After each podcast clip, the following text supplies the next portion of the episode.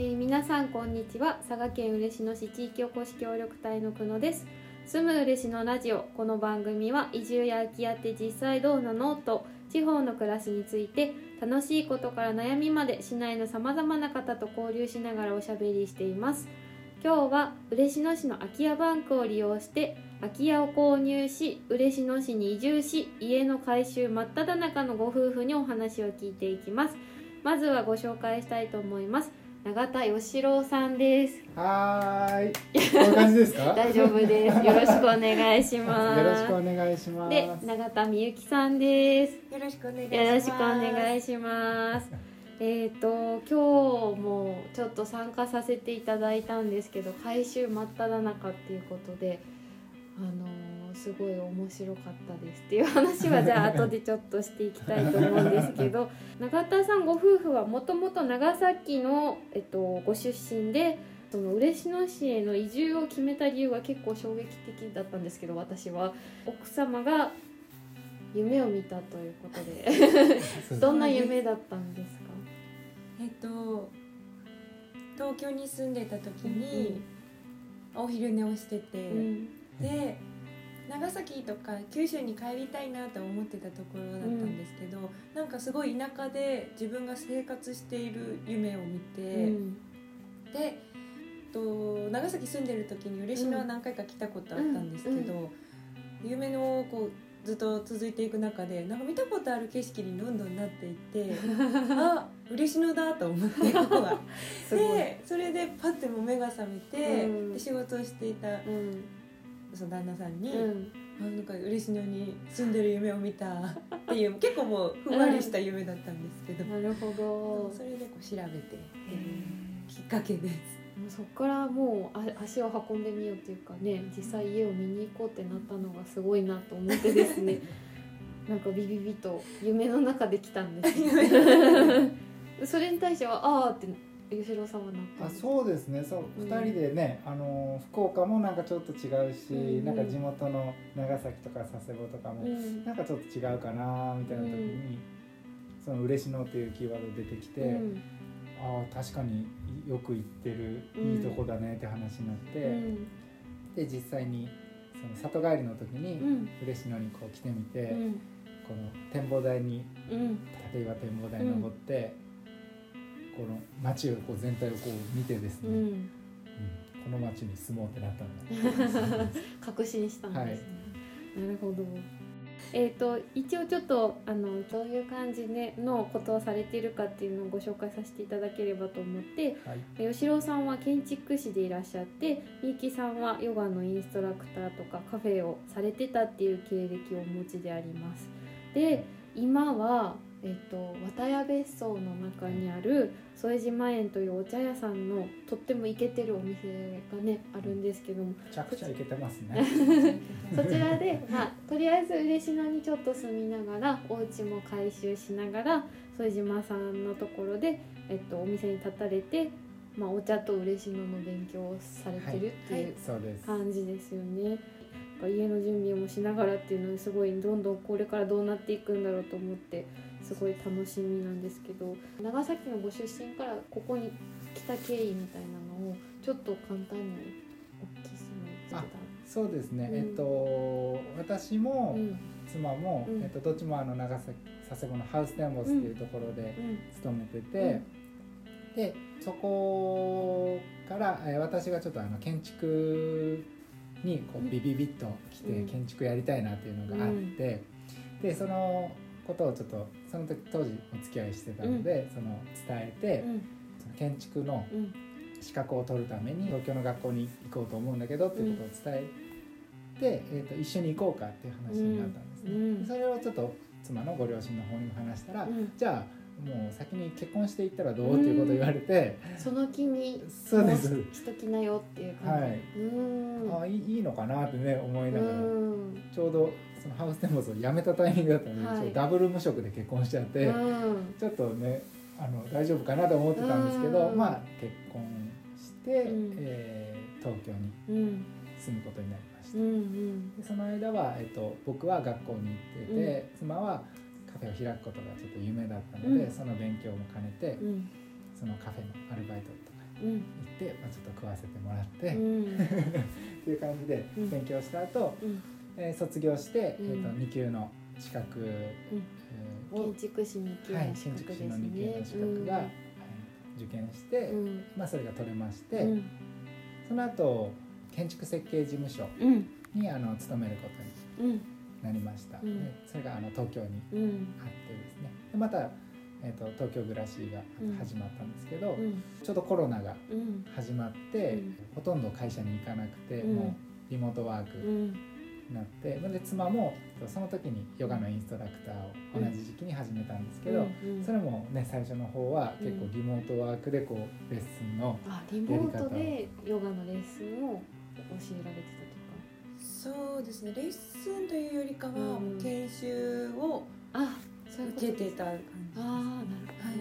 あすごい時代にじそうですね。東京ちょうどその時期うーんでうんでそれが9ヶ月ぐらい続いて、たぐらいにそのなんかこういう状況だったらどこで仕事してもいいんじゃないかっていうことで、うん。で今わざわざたあの会社に近い家賃が高いところにうん。住んでたのうで、ん田舎の空気のいいのびのびしたところで暮らせたらいいねっていうことをいよいよ考え始めた時に、そのお昼寝のうん。話があって夢を見た。お昼寝で夢を見て、ね。そこに行くんですね。そうですね。うん。それで調べて、うん。その嬉野の保証も手厚くされてるってことも分かったし、うん。あじゃあこれなんか今のタイミングちょうど呼ばれてるんじゃないかなっていうことを考えて、うん。それで来ました。でみゆきさんは、はい。吉郎さんが東京に勉強に行くって言った時はいいよってなったんですか？そうですね。迷ったことはないすごい。ですすごい。関東の方とかにまあ住みたいみたいな気持ちもうん。当時はああったのでうん。ついていこうかなとう思ってん。そっかそっかじゃあもうお二人とも一応その東京で建築の勉強されたりカフェとかはいヨガのインストラクターの勉強されたりって言っていつかはそういうことがしたいっていう半ばみたいな東京でちょっと勉強みたいな感じでこっちに来られたっていう感じですよね。今はまあ改修真っ只中っていうことでですね、はい。あの昨日からは壁塗りの方をされてるっていうことでちょっと見させていただいたり、漆喰のですねい。作業をさせてもらったんですけど、みゆきさんのお兄様そうです義理のあお姉さんお姉お兄さんが前にそういうお仕事をされてたってことで、ご指導というか先生で されてたってことですよね。なかなかなか難しかったです難ね。最初はですね、うんみんな難しいってう言って、ん、でも慣れてきたらだんだんなんかこう加減とかも分かってくるので楽しくなってきあまああと先生がいるのがやっぱ大きくいて、や本当ですそうね。素人でやるとこれ合ってるのかなみたいな、うん。この硬さでいいのかなとかこの分厚さでいいのかなとかあるんですけど、うん、そういうのもいろいろ経験者うん教えてくれるのでうん、助かってます、今改修を始めてから半年ぐらいでそうです。購入からだとうん。うん半年で。最初の方はですねあの、家の隣に、うん。あの牛小屋がうん。あって、うんそれが今倉庫として使われてた、うん。で、まあ、その倉庫の中に、うん。その残地物というか、うそのん、いろんなものがうん、あったのでその片付けで結構かかったかな。そっかそっか。何ヶ月かかかってうん。片付けてやっと家の方に着手できてきたって感うじですかね。ん。空き家によってはその空き家の中にいろいろ使われなくなったものとか荷物とかが結構残っている場合も多いんですけど、今回はそれをか買われた永田さんの吉野さんとみゆきさんが自分たちで撤去されたっていうことです。あそうですね。うはい。ん結構大変ですね力仕事だし。あそうそううんそっかまずはそのゴミの撤去が時間がかかったっていうそうですね。うんなんかまあ空き家を買うことが初めてだったと思うんですけど、はい悩んだこととか困ったこととかっていうのが他にありますか、虫とか。あ虫。害虫ですね。虫が多い。思ってたよりかはいなかったとは思ってるんですけど、最初はうん。空き家とかこういう田舎に住むことに対して、うん。そこが一番うん。大丈夫かなって私は思あって心配たところだったってでことですね、はい。うん。でもいざ作業を始めたら、うん。虫よりも怖いものっていうかうん恐ろしいものが倉庫にたくさんあってでなんか作業着を着て、はいはい。そういう気持ちになったら、うん。結構大丈夫だ。覚悟すればそう覚悟が決まったみたいで最初はもう本当見てうん。逃げてたやつらに対してはい。も対抗できるように。じゃあ強くなって。強くるな強くななりまし虫た。虫ぐらいでは驚かないぞ。驚かなくなりました。最初はここ来た時ねなんか蛇があの、はい。家の前の道のところにはい。カエルをこううん加えてうん。こっちを見てたんですよ、うん。それ見て妻は 腰抜かしてででそう立てなくなってで僕は逃げて、うん。助けてくれなかった。あれ。そうそういうことがあったんですけどなんかやっぱ武装してっていうかうん。作業中とか草刈り中とかはうん。もう全然蛇とかいてもなんかうん。シッシーみたいな感じでうん。できるようにもなったし。不意に来るとびっくりしますもん。ね風呂上がりとかにいるとこうゾワッとして無防備だとねそうなんですでもあとは慣れ結構慣れは多いですかね。慣れですよね。うん。そこまで虫はいないね思ったほど。意外といなかった、うん。自分の家って思ったらうん大丈夫な、愛着が湧くのか。でもそもそもこの空き家を選んだ理由っていうのいくつか見に行かれたってお聞きしたんですけどなんかどういうとこで選ばれたんですまあ、何個か見てその伝わりにくいと思うんですけどなんかか土地のうん力っていうか,、うん。なんか周りの雰囲気うん。っていうのを僕らすごいその引っ越しがその東京に行ったりとか、うん。結構多かったので、うん。そのなんか街の様子とかうんのなんかここがなんかどういう人たちが住んでるとか、うんなんかどういう気候でとか、うん。日当たりがどうでとか、うん。風がどう吹いてとかそういうのって結構なんか敏感になってて僕たち、うん。なんかその街に行っただけであこの街なんかちょっと雰囲気悪いねとか、うん。あここすごいいいうん土地の力あるねみたいなのをよく話してたんですけど、うん。結構それがね基準でうん。こう見てたら、うん。ここがもうすごい、うん、周りはこう田んぼと川とあって、うんすごい開けてて、うん。風通しも良くてで周りに住んでる人たちもうん。挨拶すごいしてくれて、うん。いい人たちそうだったのうで、ん。それも合わさってねうん。いいねってなったんですけうど、最初もうでも妻が見た時にこうビビビってねうん「あここだね」みたいなこんなのね。そこもビビビだったんですね。あとカフェ開きたいっていうのもうん。そもそもあったので、そのカフェを開くのと、えっと、お家を改修していくっていうつもりでいろいろ見られてたあってことですそうですね、うん。でまあ、家の中とか、まあ、隣に建てるとか、こうやんわり決めてはいていたんですけど、うんもう小屋があるなら、うん。あじゃあ小屋でいいじゃんってなって、うん。なんかそれも決め手でした。他のところは結構家のみとかが、うん。そう当時は多かったので、うんうんうんうん。ここぐらいだったうんもんね、うん。小屋がついてた想像してたい。なんかこうありたいなっていうのに、あここはもういけるなみたいな想像がついたっていう。そうですね、うんハマりました。ああなるほどですね。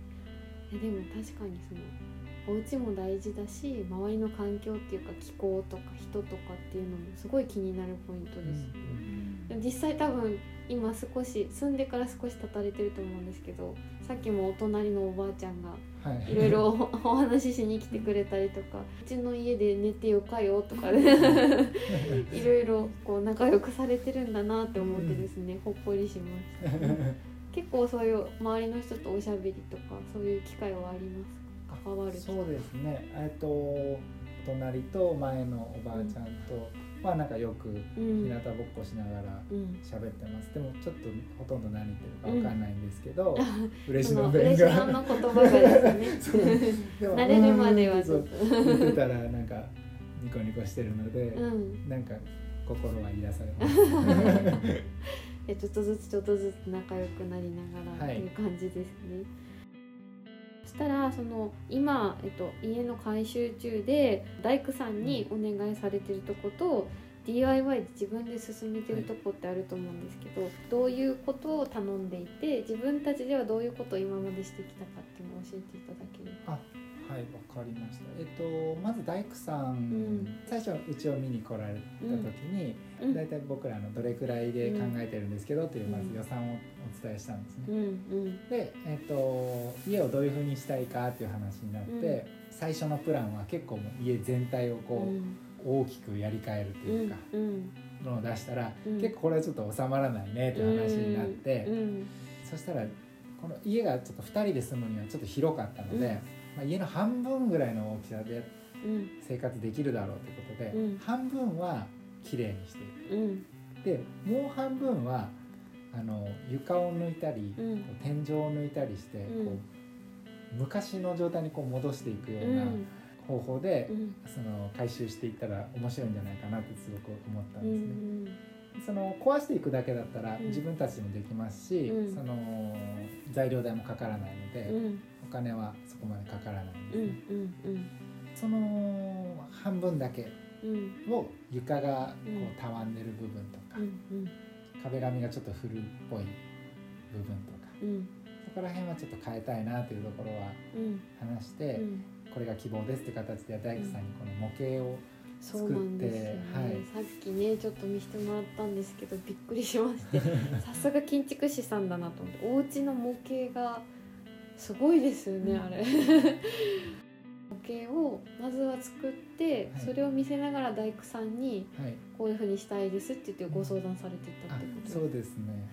はい。なかなかないですよねそれ。そうです。それはあの建築勉強してて、うん、なんかすごくや今回のところですごく役に立ったなっていう、うん。あの模型はその大工さんもその模型で相談に来られるってことはないみ、ないのでね。なんかやっぱ想像しやすくて、なんかどういうふうにうん。な形にするっていうのが共有というかですね、うん。あのしやすかったですうね。ん。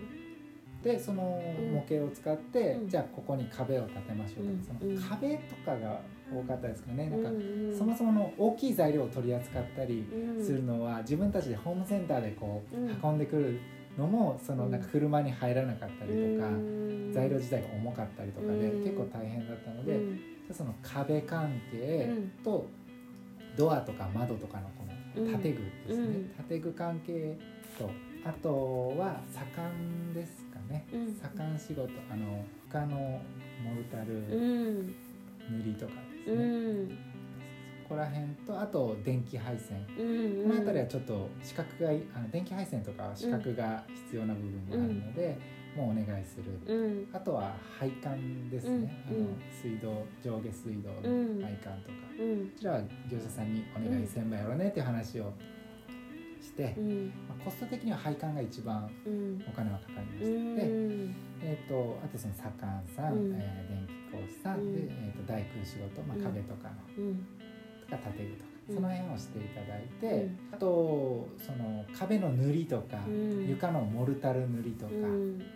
そういったところはちょっと自分たちでしてみたいなっていう希望もあって、でうん。自分たちししたらまあ安く上がるとういうか、そういうこともあるよっていうことは大工さんに言われたので、その左官職人さんがうん。こう来ていただいた時に、その塗り方をうんこう僕たち夫婦にこうレクチャーしてうん。くださって、うん。でこれ材料は水とモルタルを何対何で混ぜるんだよとか、うん。これくらいの硬さだよとか、うん。その左官の塗るコテはこういうふうに動かしてとかうん。をこう教えてうん。親切にね教えてもらっうて、ん。でそこで勉強して、うん。その塗る部分とか、うん。ちょっとしたその台所のうん。キッチンのとかはこう自分たちであのホームセンターでうん。木組みを作って、はい、うんそれにこう左官をこう塗っていくようなのは自分たちでうん。今やってま、やってるところうです。ん。そしたらじゃあやっぱり大きい壁とかそういうドアとかの工事的なものとその専門的な電気配線とかは業者さんにお願いして、はい。壁塗りとか自分でできそうなとこはなるべく自分でやっていくっていうような感じですそうです。なんか今まだ全然途中なんですけどもうすごいかっこいいですよね。なんか本当にこだわりがすごいあるんだなと思ってですね。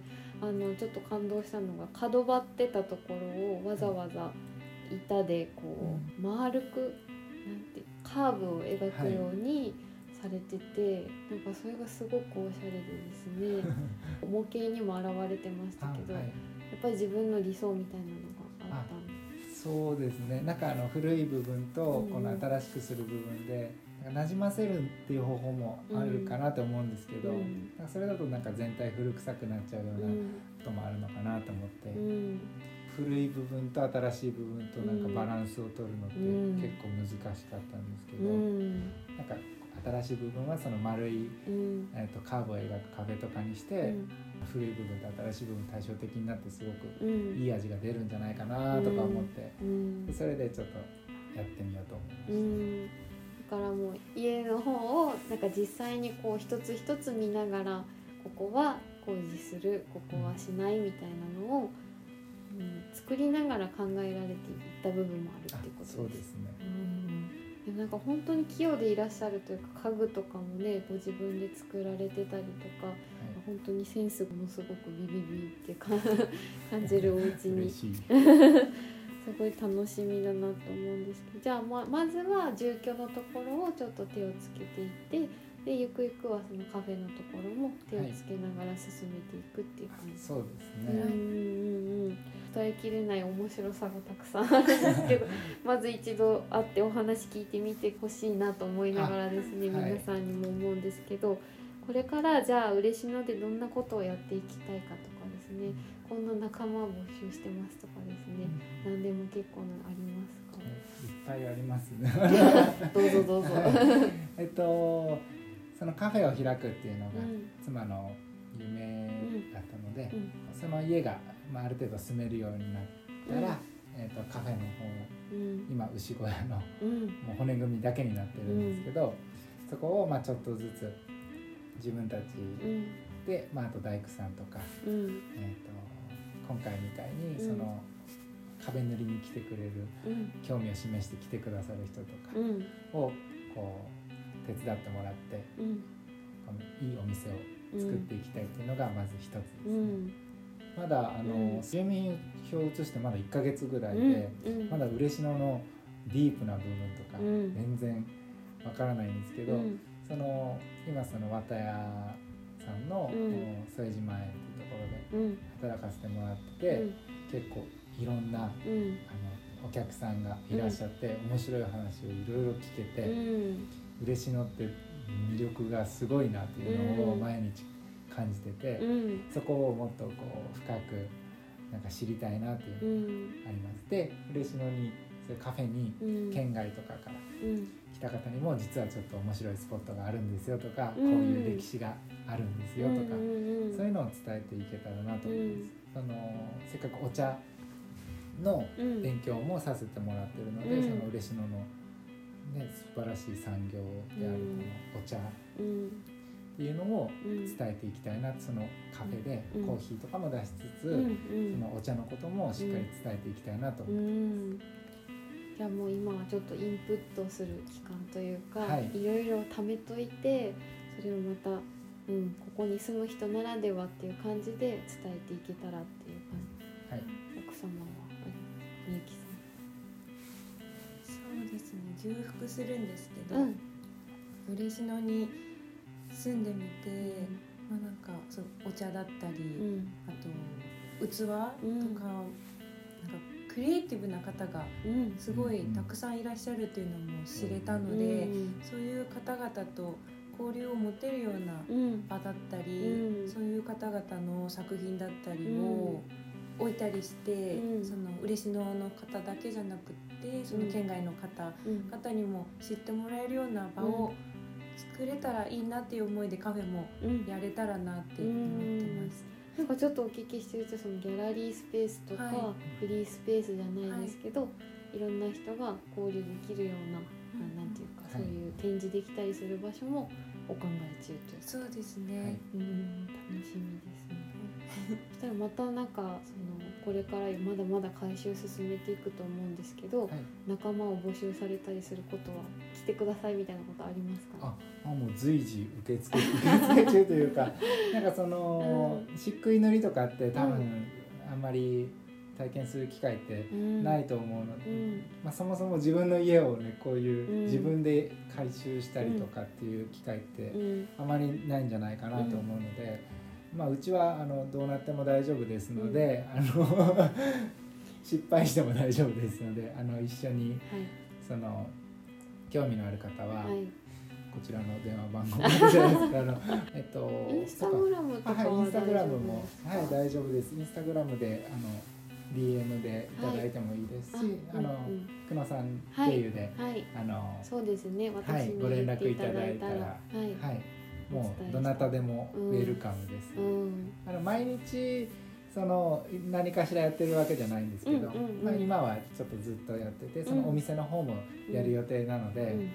半分古くしていく方の土間をこう叩き土間って言って、うん。土をこう固めて、うん。あの綺麗にこうまっ,、さらなうん。土間にしていくっていうのを今計画してて、えー。えーと人がいっぱい必要です。あそれはちょっとあのまだワークショップをやるとかちょっといろいろ考えてはいるんですけど、うん。ちょっとそういう興味のある方だったら、うん。あのご連絡いただけたらなと思います。これからじゃあ考え中ではいいろいろされていくってことですね、はい今日も参加させていただいた時にすっごいボトボトボトボト落としちゃったんですけどめちゃめちゃ皆さん優しくてですね大丈夫ですよって。本当になんかその体験する機会とかですねもう今だけこう加われるチャンスだと思うのでぜひ興味ある方は一緒にっていう感じですね、はいうん本当に今日はありがとうございました。ありがとうございま。ます。す空き家の回収されてる進捗情報っていうのはこうインスタグラムのストーリーとかでですね随時写真とか動画も上げられててすごい面白い。またそれ見て応援していただいたりとかですね。はい。またあのラジオの概要欄にも載せておくのでよかったらご覧ください。えー、とそしたらこれから DIY に参加できる機会も皆さんあるかもしれないしあのカフェができた時にはですねぜひぜひ皆さん来ていただければと思う。その時もまたご案内させていただきたいと思います。あと嬉野市では嬉野で空き家を売りたい人と買いたい人をつなげる空き家バンクを行っています。詳細は嬉野市のホームページをご覧ください。ではでは今回はこの辺でまた次回もよかったら聞いてくださいね。佐賀県嬉野市地域おこし協力隊の久野とゲストは永田義郎さんとはい。みゆきさんでした、ありがとうございました。バイバ